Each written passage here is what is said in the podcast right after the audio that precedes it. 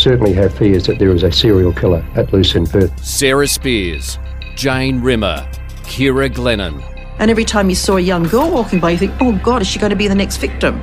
Now, one man stands accused. If police are right and Edwards is the Claremont serial killer, he's been hiding in plain sight for 20 years. An expert witness today revealed there is no evidence Jane Rimmer was sexually assaulted, but he wouldn't go so far as to rule it out entirely. Welcome to Week 8 of Claremont in Conversation. Natalie Bonjolo with Tim Clarke and Alison Fan. And can we start with what the forensic pathologist had to say in relation to Jane Rimmer? Well, Dr Cook actually confirmed what Dr Karin Margolius had said earlier, that they could not find any evidence of a sexual assault, but because the bodies were in the state and condition that they were, they couldn't rule it out completely. But he said there was no major injuries that would indicate a sexual attack. Is that right, Tim?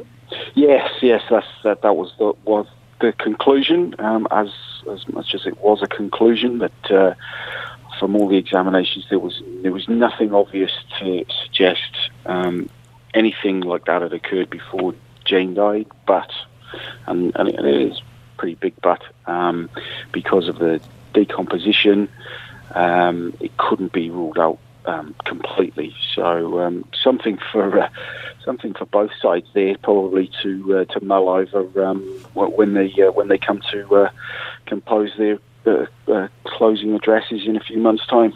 And I guess, Tim, it would still be a question in people's minds because, as you've told us in previous podcasts, that Jane was found naked. Well, yes, and that was pointed to by Prosecutor Carmel Barbagallo in her opening, and she was actually directly asked that by the Judge Stephen Hall at one point, and she hedged her bets a little bit and said they weren't really sort of nailing their colours to the mast, as it were, on that point. But again, it's a big but. The fact is that Jane was naked when she was discovered, her body up in Wellard there, and that would seem to point to some pretty obvious motives. And what they both forensic pathologists did agree on is that they both had extensive defensive wounds on their arms, so they were fending off some sort of an attack.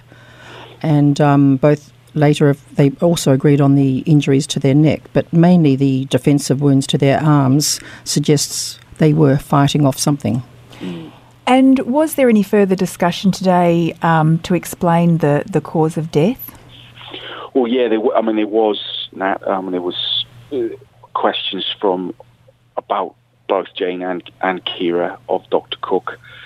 In Jane's case, he's previously said and reiterated today that the cause of death for Jane is unascertained, again because of the decomposed nature of her body. It had been in the elements for 55 days, had been scavenged by animals, and so there was sort of other injuries and wounds on the body which were done post-mortem, but what he did say was both that injury to the arm and the huge neck defect, the front of Jane's throat and neck, they were obvious because of the decomposition rates had been faster or wider in those two areas, which suggests they were open wounds when Jane was put there, and so that was the most obvious probable cause of death, but it couldn't be said to be certain. There have been a few conflicting and differing opinions from both of these forensic pathologists, but of course Dr Clive Cooke has probably got the benefit of 23 years looking at stuff that's happened, or technology or advances in forensic pathology that have developed over the last few years, where of course Dr Margolius's recording has been right back from 23 years ago. I don't think there's been anything more recent than that. I know she passed away in 2010, about 10 years ago. But he's probably going on more recent technology. do you think? Yes, oh, well, and obviously having the benefit of being able to relook at samples and slides and videos and photographs, I suppose. And on to Ciara, he was also asked about the cause of death, and he was more solid there. He was couldn't be absolutely categorical, but he said today that if he was writing that report today, it would again, because of decomposition, it would probably be unascertainable base, in brackets, probably because of a neck wound, and he vividly described and actually pointed to avatars today to show the areas of those wounds, the extent of those wounds, and at one point he actually even demonstrated physically how he thought those, particularly on Ciara, how he thought those wounds might have been inflicted because of distinct, what he called inverted V shapes around the neck and around the arm. And we heard last week that Ciara, according to Dr Margolius, had suffered a blow to the back of the head. But did Dr Cook throw doubt on that today? Significant doubt, actually. So once again, with the benefit of hindsight, he said right at the end of today's testimony, he was in around about 2013. That portion of Ciara's skull had been retained just in case any more tests were needed, and he did that with Dr Alana Buck, who's an anthropologist specialising in bones. They investigated, re-looked at that portion of the skull, and Dr Cook said today that Dr Buck had basically come up with a conclusion that it wasn't an actual fracture, but it was something naturally occurring, or sometimes naturally occurs, something called a wormian bone, which he explained was where the two plates of bone in your skull connect, then sometimes some very small bones can actually form in between, in the suture there, in the gap between those plates, and then they can either be completely formed, or he said in Ciara's case was an incomplete wormian bone, and then they said they microscopically examined the little hole there, and he said if it had been a blunt or sharp force trauma, there should be microfractures coming out of that bone or that hole, and they weren't there. So that's why they've concluded, or their conclusion is, this was actually a naturally sort of formed part of Ciara's body, which does throw obviously significant doubt on Dr Margolius' conclusion that Ciara had been somehow whacked on the back of the head, which would have left her semi-conscious and stunned and very vulnerable, as we discussed last week. Oh, it's in direct contrast to it, isn't it? Mm-hmm. Oh. Yeah, very much so, very much so. And we understand that Dr Buck is the next witness up, so no doubt we will hear more about that later this week. Because we had, we had thought that if Ciara had been made semi-unconscious and then she had got the neck injury, or what they call the defect, to her neck, whereas now we're thinking, is it still that Ciara was down, face down, on the ground in the sand when she got the neck injury, or is it possible now that she was standing upright? No, he did make it quite clear that she was down from the flow of the blood. Unless that was changed again, but no, that was Dr Cook this morning. He did say that she had been lying down just by the direction of where the blood stains were. Yeah, on her T-shirt that was. So basically the blood staining on that T-shirt was very indicative of it being a pool under Ciara's body. And Dr Cook said that if that wound had been inflicted, or one of those wounds, because there were more than one, had been inflicted while Ciara was standing up, the blood pattern analysis would have been completely different on her shirt. So as much as he did cast doubt on Dr Margolius' theory about Ciara being sort of subdued or bashed in some way before she was fatally injured, he did come to the conclusion that she was on the floor and obviously being attacked while she was laying down. And unlike Jane, we know that Ciara was fully clothed, but Has Dr Cooke been asked specifically if there was any evidence of sexual assault? Not about Ciara, no, not yet. We are presumably, given that the prosecution went there with when they were coming to the end of his conclusions about Jane's injuries, we are assuming she might be asked, or he might be asked by Ms Barbagallo about that in the morning, because we didn't get through his evidence today. So no, that's a question that, if it is to come, it is to come tomorrow. What he did say when the prosecution asked about her clothing, and specifically her underwear, her panties and bra, he said they were where they should be. And she said they were in place, and he said yes. So that's sorry, Ali, go on. Yeah, no, that was that to me indicated that she was clothed and that hadn't been interfered with. But whether we hear anything more from that, he just said, no, they were where they should be. She said they were intact in place, and he said yes. That was the only indication I got that her clothes hadn't been tampered with. Yeah, but her skirt, he was questioned about her skirt. And the skirt being torn. There was a 2 centimetre tear with the skirt, and it was slightly twisted, and the zipper was slightly undone as well. So whether that's indicative of anything or indicative strongly enough of anything, once again, we'll have to wait and see. But that is how it was described today.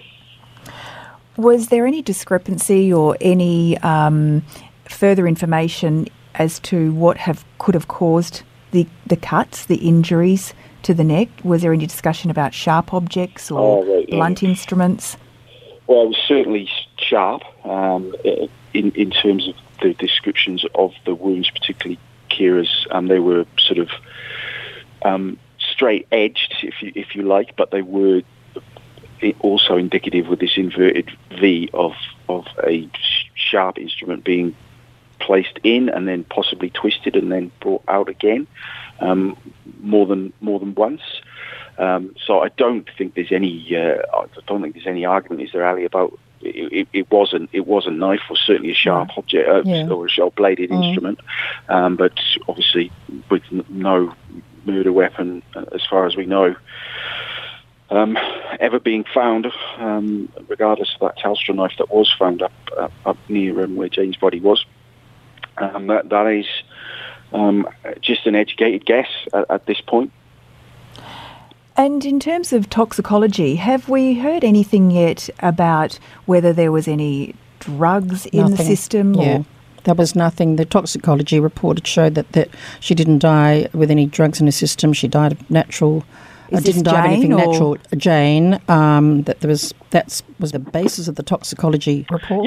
Yeah, that's Ali. So it's a what they call a histology or histological report, which is basically they take small samples of tissue of the various organs and then run them through to see if there's any indications of any drugs, alcohol, carbon monoxide, anything like that.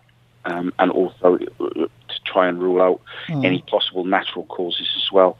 And Dr. Cooke said when those tests were run on Jane, or on Jane's samples, there was absolutely nothing to show that there was any poisons or any drugs or anything like that. No. Yeah, I guess because that is a question that people also muse over: is were the victims in some way drugged before they were attacked?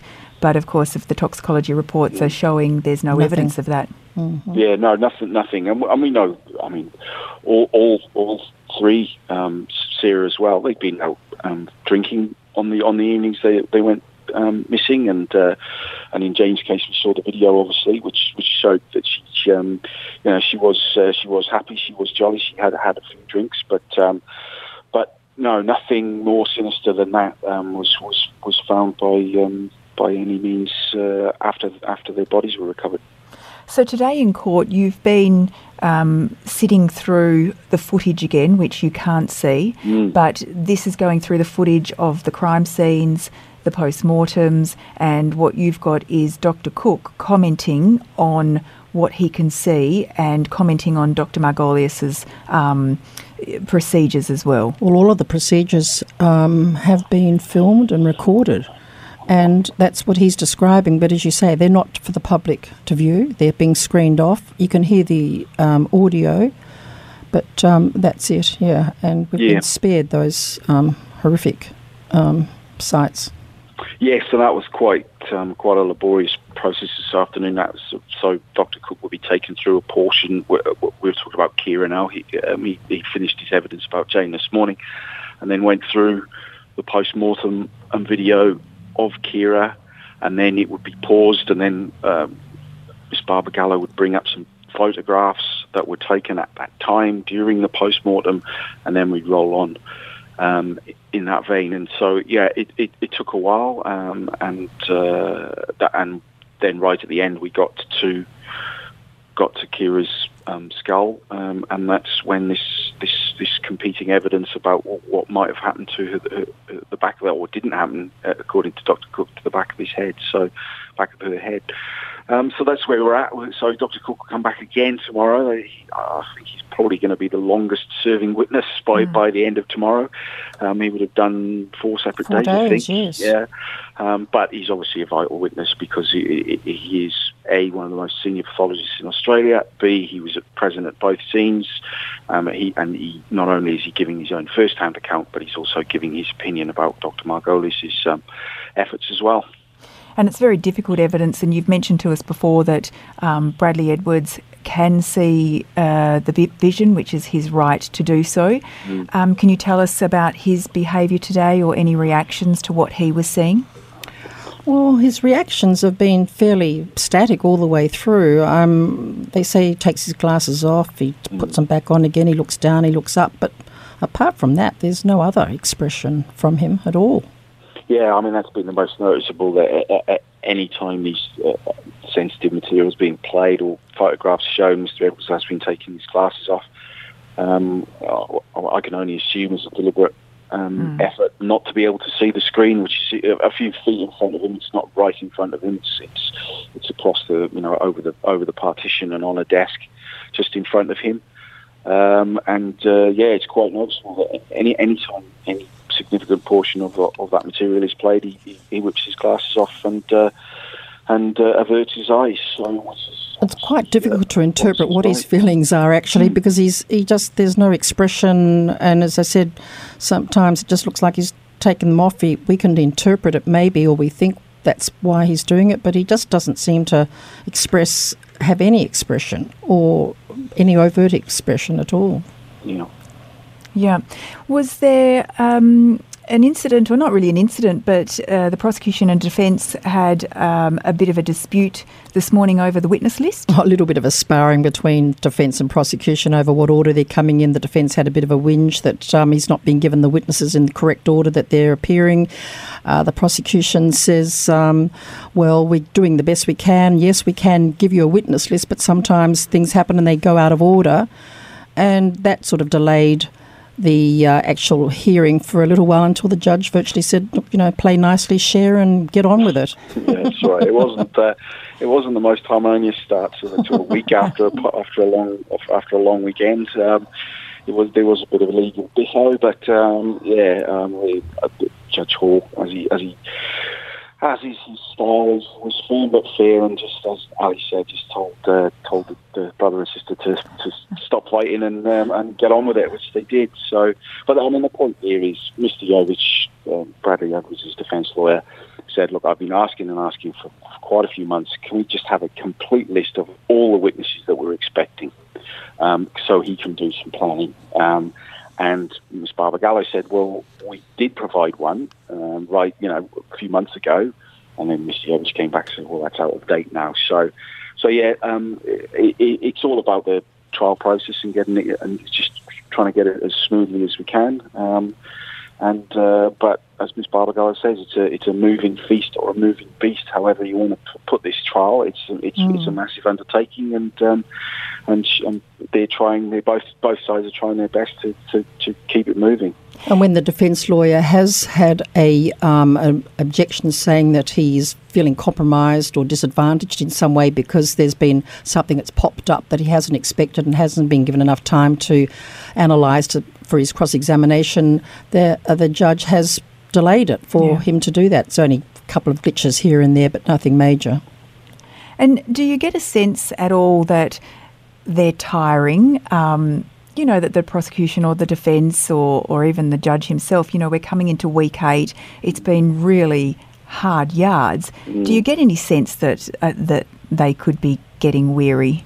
Not really. I don't think so, no. Well, look, we might be getting a bit weary, but... well, I wonder if you are, chat. I wonder if they are. Yeah, I had a brief chat with Carmel on the way out of court on Friday afternoon, and asked, just wish her a happy long weekend, at which she rolled her eyes a little bit, which indicated to me that she was probably going to be working. I did ask her how she was going. She is a bit tired, but that's to be expected, isn't it? I mean, vast amounts of trials in Western Australia, I would suggest Australia wouldn't last this long already. 8 weeks is an extraordinarily long time for a murder trial, and we're probably not even a quarter of the way through yet. Yeah. So, as much as we talk about all sides, they are all human after all. And Tim, did you say a quarter of the way through? Well, I don't know. I'm maybe I'm being overly under ambitious there, but I'm not holding my breath. We're going to finish any time soon. Are you thinking that potentially it's longer than the 5 months or six months that, because we're 2 months in? Yeah. Well, look, I mean, Dr. Cook has been on the stand for 4 days, and that's you would think from the outside that would be a relatively straightforward process, but it's just long because he's got so much to go through. And we're just about to start on Path West, and we know how vital that's going to be. Mm. And then we've got all the DNA stuff as well, which is hugely technical. It's absolutely vital. There's going to be witnesses from the US, from New Zealand, from the UK. So logistically, it's still an enormous exercise. So I think we've got a long way to go. Yeah. I mean, I can only imagine that it's absolutely exhausting for every single person involved in this case on a day-to-day basis. Well, when we get to the DNA, it's going to be interesting because both sides are calling experts. And so we'll look at the battle of the egos and the experts from all over the world, not agreeing on anything probably. Yeah, and the technical nature of it as well. So that questioning by obviously very senior counsel, but they're not DNA experts. They have to become them, I suppose, to be able to ask these questions. But they've got to make sure they get things right and get the answers they want or need or expect. And so it's just naturally going to take a long time. Well, thank you both very much for your time today. Tim, you'll be back tomorrow with Damien Cripps, and we thank you for your company. You can contact us on Claremont Podcast at wanews.com.au, and for more details on the trial, head to thewest.com.au. We'll talk to you then. This podcast was produced by Kate Ryan and Alicia Preedy and recorded in the studios of 7 West Media. Audio files were provided from the archives of the 7 Network and the West Australian.